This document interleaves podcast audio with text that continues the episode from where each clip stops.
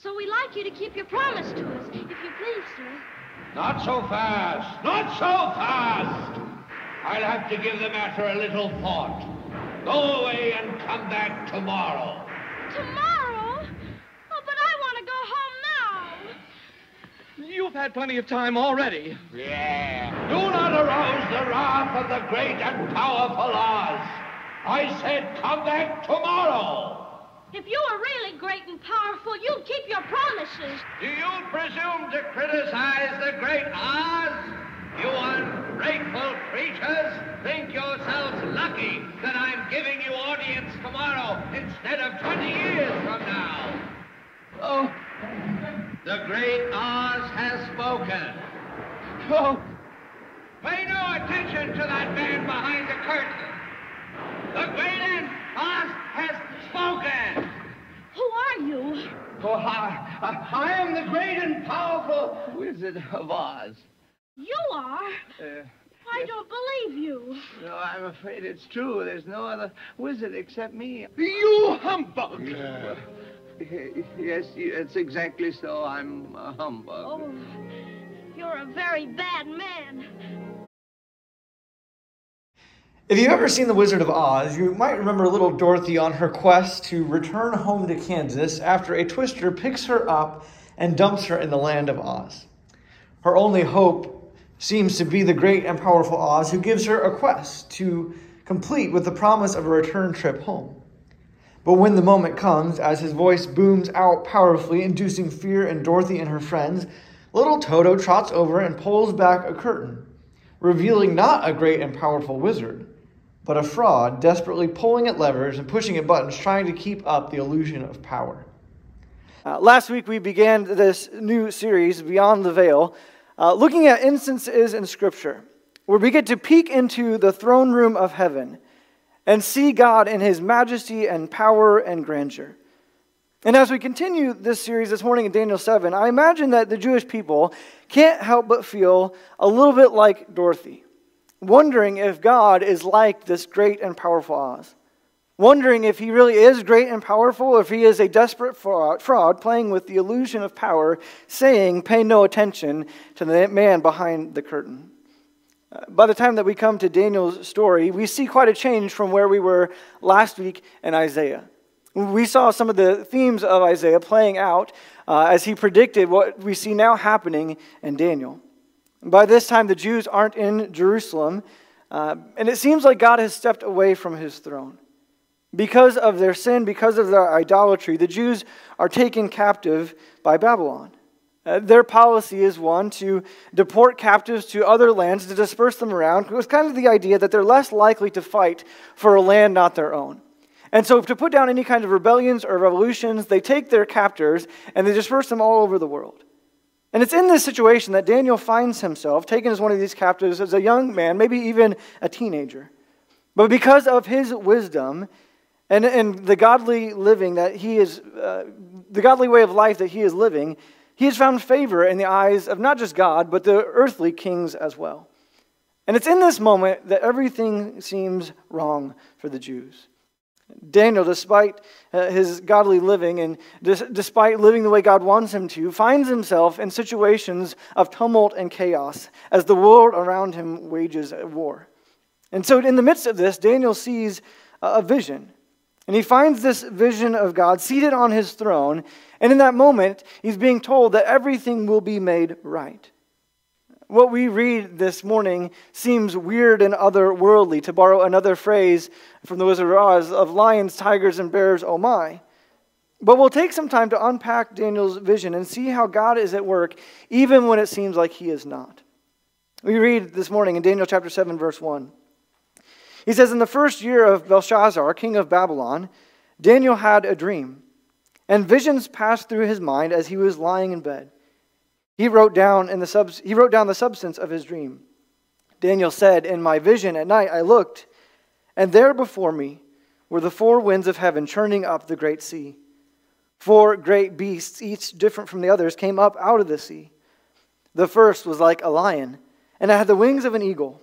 I watched until its wings were torn off, and it was lifted from the ground so that it stood on two feet like a human being, and the mind of a human was given to it. And there before me was a second beast, which looked like a bear. It was raised up on one of its sides, and it had three ribs in its mouth between its teeth. It was told, Get up and eat your fill of flesh. After that, I looked, and there before me was another beast, one that looked like a leopard. And on its back, back it had four wings like those of a bird. This beast had four heads, and it was given an authority to rule. After that, in my vision at night, I looked, and there before me was a fourth beast, terrifying and frightening and very powerful. It had large iron teeth. It crushed and devoured its victims and trampled underfoot whatever was left. It was different from all the former beasts, and it had ten horns. While I was thinking about the horns, there were, was before me another horn, a little one, which came up among them, and three of the first horns were uprooted before it. This horn had eyes like the eyes of a human being and a mouth that spoke boastfully. It's not long as we read into this that we see Daniel's vision is really more accurately Daniel's nightmare. But to understand this vision, we really have to understand how the ancient world would have understood dreams to begin with. For us, dreams are just kind of a oftentimes random firing of our subconscious, the processing of our mind as we sleep of the days of events and weird things come out. Uh, when we dream, we think maybe I had bad Mexican food. Uh, but for them, this was a vision from God meant to be acted on. These aren't just four random animals, they're actually four great kingdoms that Daniel is foreseeing that will rise upon the earth. Even in the interpretation of this in verse 17, it says the four beasts are the four kingdoms that will rise to the earth. We see this. It's not hard for us to imagine this connection between kingdoms and animals. All I have to, you, to say to you is bald eagle, and you understand a little bit of this. And so I want to briefly unpack this vision this morning uh, in order to see God in Daniel's vision, to see who God is and what he's trying to communicate. But to see that, we have to understand first the backdrop. Daniel, like I said, would have been kidnapped essentially as a teenager and taken to a land not his own. And he's chosen to live a life that honors God despite his circumstances, despite the opportunities to compromise and the culture around him. And you would think that God would honor this. And I think he does. But I also have to think about how Daniel understood this. Here's a young man who has lived his life under pagan oppression and lived his life under foreign kings, under uh, uh, situations where he's continually called to compromise his beliefs and his values. And he receives a vision in the midst of this, not of the promise of Israel's future good fortune, but even more uh, tumultuous upheaval, even more change and chaos to come. We see his first vision is of a lion. Uh, this would have been representing the Babylonian Empire. Because of Israel's idolatry and arrogance, Babylon was used by God to take the Israelites into captivity. Uh, of course, the Jews thought that they had nothing to fear. You know, God would never let Jerusalem fall. We have the temple, we have the covenant. Like we're, we're like God's hometown. And yet, in the midst of this, they've neglected their end of the covenant. They've promised to be faithful to God as their only God, but continue to worship idols, continue to fall short and giving warning, having been given warning after warning to turn back or, or be destroyed, they don't turn back. And so King Nebuchadnezzar comes, and we're told about his conquest, how he destroys the walls of Jerusalem. He kills the men, women, and children. He slays the priests in the temple. He carries off the temple treasures, demolishes the temple itself, and sets fire to the city, taking everyone except the poorest of the poor into captivity. But in the midst of this, God will send his prophets to assure the people that his love for them remains. And because of this, he will not abandon his people. And so he gives the promise that after 70 years, Babylon will pay for its wickedness. By the time this comes to Daniel, this vision uh, provides hope for him. He says the wings of this kingdom will be torn off. And by the time of Daniel, Babylon's wings are all but torn off. Belshazzar, the king that we read about this morning, will be the last king of Babylon. But as the lion fades from sight, Daniel's confronted with another beast, this bear, uh, the Persian Empire. God will anoint this other king named Cyrus to uh, be a shepherd for the people of Israel, though he's a king of Persia. Because Cyrus had a different way of dealing with these situations, that rather than taking the people out of their homeland, they decided to put them where they came from. It's easier to dominate your subjects if they're allowed to live where they're happy and practice their own religion. If they're not oppressed, they won't rebel, as they're thinking. And so Cyrus is hailed as the savior of the Jews. They once again return to the promised land and rebuild Jerusalem. But that kingdom too will be replaced.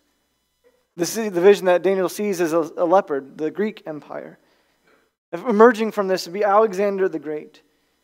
Uh, tired of Persian rule, Alexander would raise up this united Greek nation to conquer Persia at the age of just 21. I'm 34 and I can't keep, keep track of my keys half the time. And yet at 21, Alexander sets out and defeats the world's superpower. And he does it. He, he conquers Persia and he sets up his own kingdom. And not only does he defeat Persia, but he begins a 12 year campaign in which he will capture most of the known world. And just when he seems to be near unstoppable, he unexpectedly dies of a fever at the age of 33. And he's unable to consolidate his kingdom before his death. I think this is part of the reason that we see this image of a leopard for him, characterized by, yes, power and strength, but also its swiftness. But then Daniel sees this fourth beast. With the passing of Alexander emerges the most fearsome beast of all. He doesn't even have a name for it, this being the Roman Empire. It would be like nothing the world had ever seen before. Yes, Alexander the Great had conquered the world, but Rome took control and consolidated all of that. A legacy of nearly 2,100 years, 1,000 of those as an unstoppable military force. Never before in the history of the world had an empire been so well governed, militaristic, connected, and fierce. This is, of course, the kingdom that we see, the empire that we see at the time of the New Testament. And I tell you all of this not to, to fill this space or to make myself seem more knowledgeable, but to impart on you the small fraction of how Daniel and the Jews would have understood such a vision.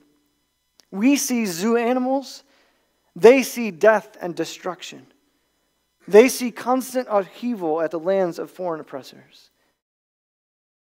For us, this is kind of unknown largely unfelt. But we've, we've got a taste of that in recent years, last few years, for the first time in eight decades, as a foreign country, Russia, invaded another country with the goal of conquest. Even more re- recently, the continuing conflict between modern day Israel and Palestine. But even still, for the most part, we are kind of isolated from this kind of conflict. I mean, of course, we feel empathy and, and we pray for them, and maybe we feel some like economic impacts, but we don't generally have to worry about constant conquest and territorial war.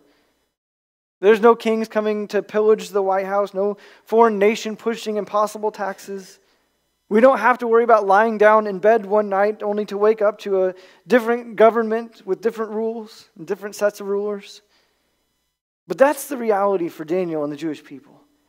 That they're handed from nation to nation, struggling to survive in the midst of this conquest and oppression. Daniel tells us that all four of these beasts came out of the sea, the churning sea. Israel was not a seafaring people. They were never a nation that took to boats. For them, the sea represented great uncertainty. The land was safe, the land was secure, but the sea was dark, mysterious, and dangerous. For the Jewish people, the sea was a common image for chaos and disorder. And so we have these kingdoms rising out of the sea, rising out of this chaos and uncertainty.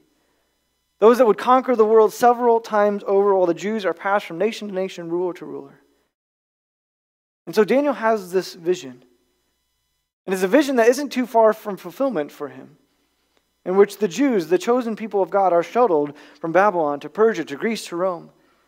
And all the while they've, all the while, they've got to be saying, God, where are you? In the midst of the hardship and the suffering and the struggle, in the midst of the power of these worldly forces, where are you? Won't you remember your people? But Daniel's vision doesn't end with savage beasts. Instead, he gets to see beyond the veil, to observe not a humbug wizard desperately trying to convey the illusion of power. No, he sees the sovereign God of the universe, who holds all things together, even when they look bleak. He continues in verse 9. He says, As I looked, thrones were set in place, and the Ancient of Days took his seat. His clothing was as white as snow, the hair of his head was white like wool. His throne was flaming with fire, and its wheels were all ablaze. A river of fire was flowing, coming out from before him. Thousands upon thousands attended him. 10,000 times 10,000 stood before him. The court was seated, and the books were opened. Then I continued to watch because of the, of the boastful words the little horn was speaking. I kept looking until the beast was slain and its body destroyed and thrown into the blazing fire. The other beasts had been stripped of their authority, but were allowed to live for a period of time. We again come to the, another vision of the all powerful God seated on his throne. This image of his supreme authority. For Daniel, for the Jews, for these four once fearsome beasts suddenly become much more manageable. The lion is declawed, the bear is caught in a snare, the liar, leopard is poached, the beast is thrown into a blazing fire. And all of these things that seemed once so powerful crumbled to nothing in front of God. I remember as a kid uh, with my brother, we had tons of baseball cards, and most of them were of, were of no value. And so we'd make card houses all the time, and multiple stories, and even upstairs, and as many complexes as we could. But all it took in those instances, if you ever built a house of cards? One unsteady movement, one stray breath, and the whole thing would collapse. And this is what Daniel is communicating with this appearance of God on his thrones that nations are weak and earthly kingdoms are fragile. But God, the Ancient of Days, is the eternal, pure, majestic judge of the universe who governs all nations. David presents this kind of fourfold picture of the one who sits on the true throne. He says that God is eternal. He describes him as the Ancient of Days. The message paraphrase calls him the Old One. The beasts may enjoy their earthly reigns for a couple hundred of years, but the one on the throne knows no time, no beginning, no end. He simply is. In fact, when Moses meets God in that burning bush and he says, Who shall I say sent me? Who are you? God simply says, I am. He is the one who has created and orchestrated and known everything. He is eternal. We also see God as pure. Daniel tells us that his clothing is as white as snow, the hair of his head is white like wool. And in comparison, we see these deformed beasts, these winged lions, and this bear with one side bigger than the other, a four headed leopard, this ten horned, iron teeth beast compared to a perfect and pure God.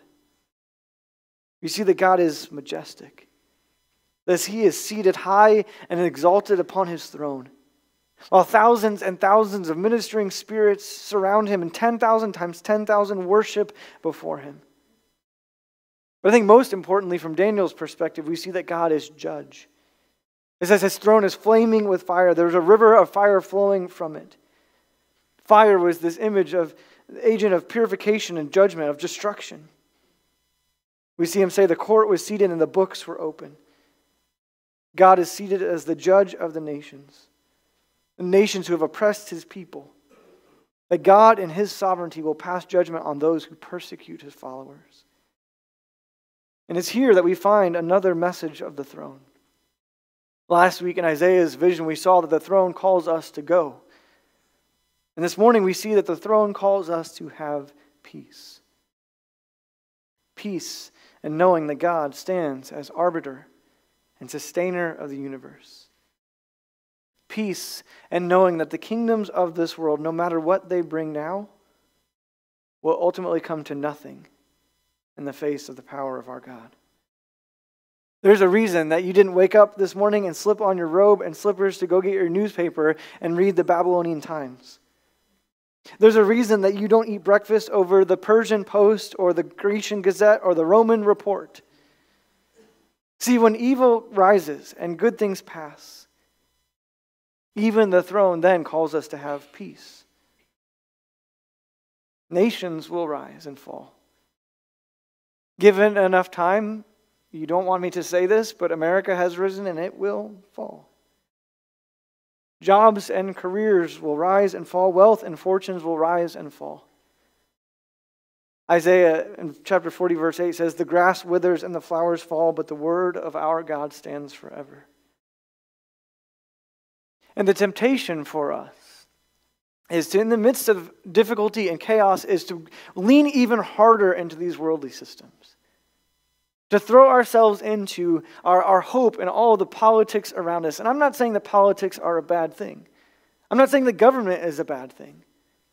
But placing our hope in worldly systems that will ultimately crumble and cave will not lead us any closer to God.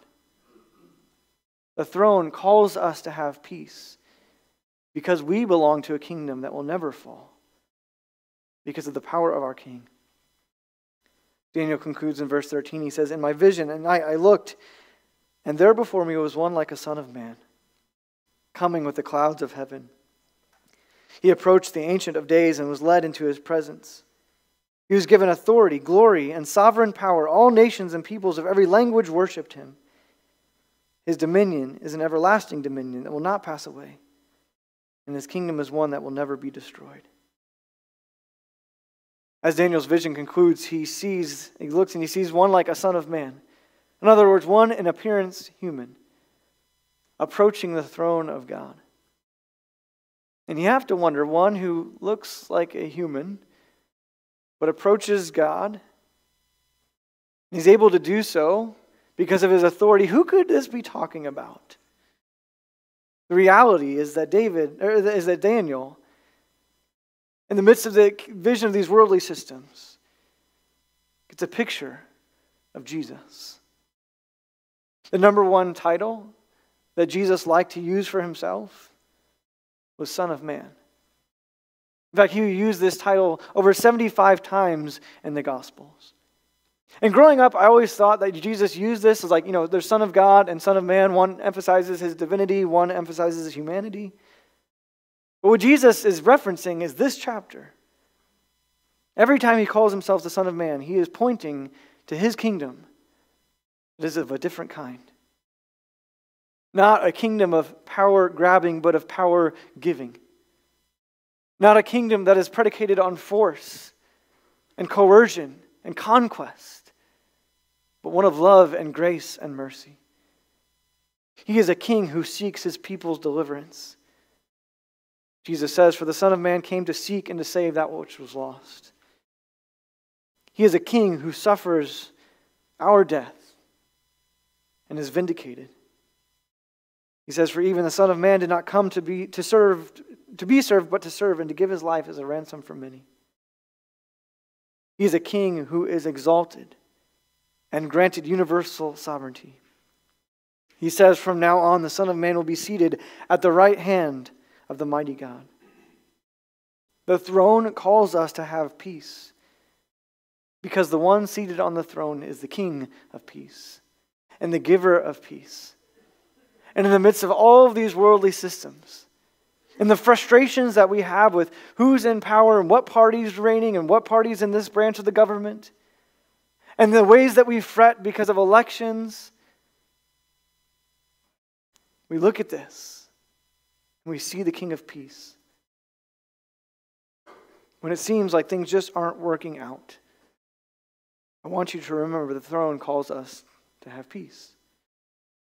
Or when the worries of an unstable economy threatens your security, even then the throne calls us to have peace. When your marriage is in one of its valleys, and it seems like things will never get better, the throne calls us to have peace.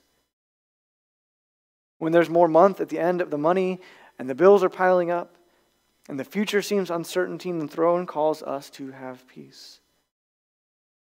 And when it seems like the kingdoms of this world, whatever they might be, are rising up around you and filling you with fear, we must remember that we belong to a kingdom that will never end and that the king on the throne calls us to have peace because he is peace.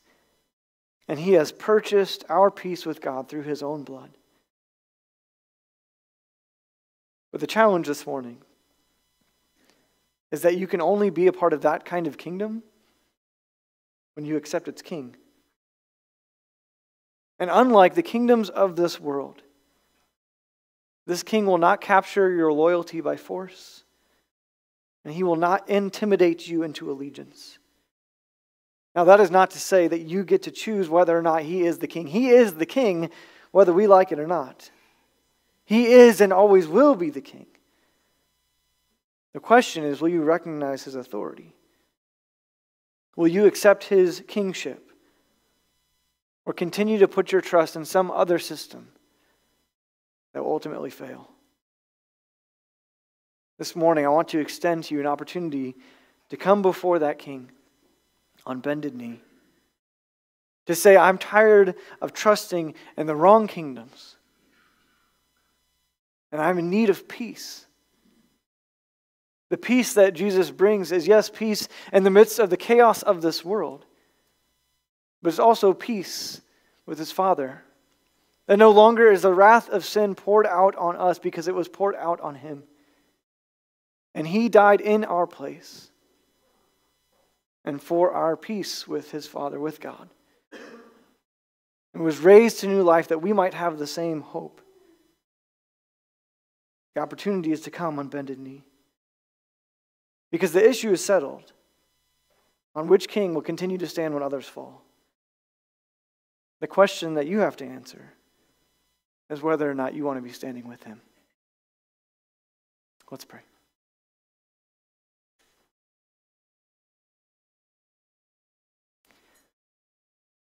God, as we come before you this morning, we look around at our world. We listen to the news and we read and we see what's going on and we just feel this chaos, this burden. Maybe it's insecurity. Maybe it's fear. Maybe it's just heartache at what others are having to deal with. But even in this, God, we find peace. And knowing that these are not new problems and they do not catch you by surprise. And that God, for whatever reason, sovereign as you are, you allow these things to happen. And we trust in you. We trust in your kingdom in the midst of all of this. God, especially as we uh, continue to gear up toward elections and changes, and we get so passionate about our parties, our loyalties. God, I pray that you'd help us to keep our focus in the right place. That yes, you have ordained governments to carry out works on this world, and we're not against that. But God, I pray that you would remind us where we place our hope. God, I pray that you would give us peace in the midst of the chaos because we know that you are a king who sits on an everlasting throne and has established an eternal kingdom that we get to be a part of because of what Jesus has done for us. I pray that we would bend our knees to you, our King. We pray this in Jesus' name. Amen.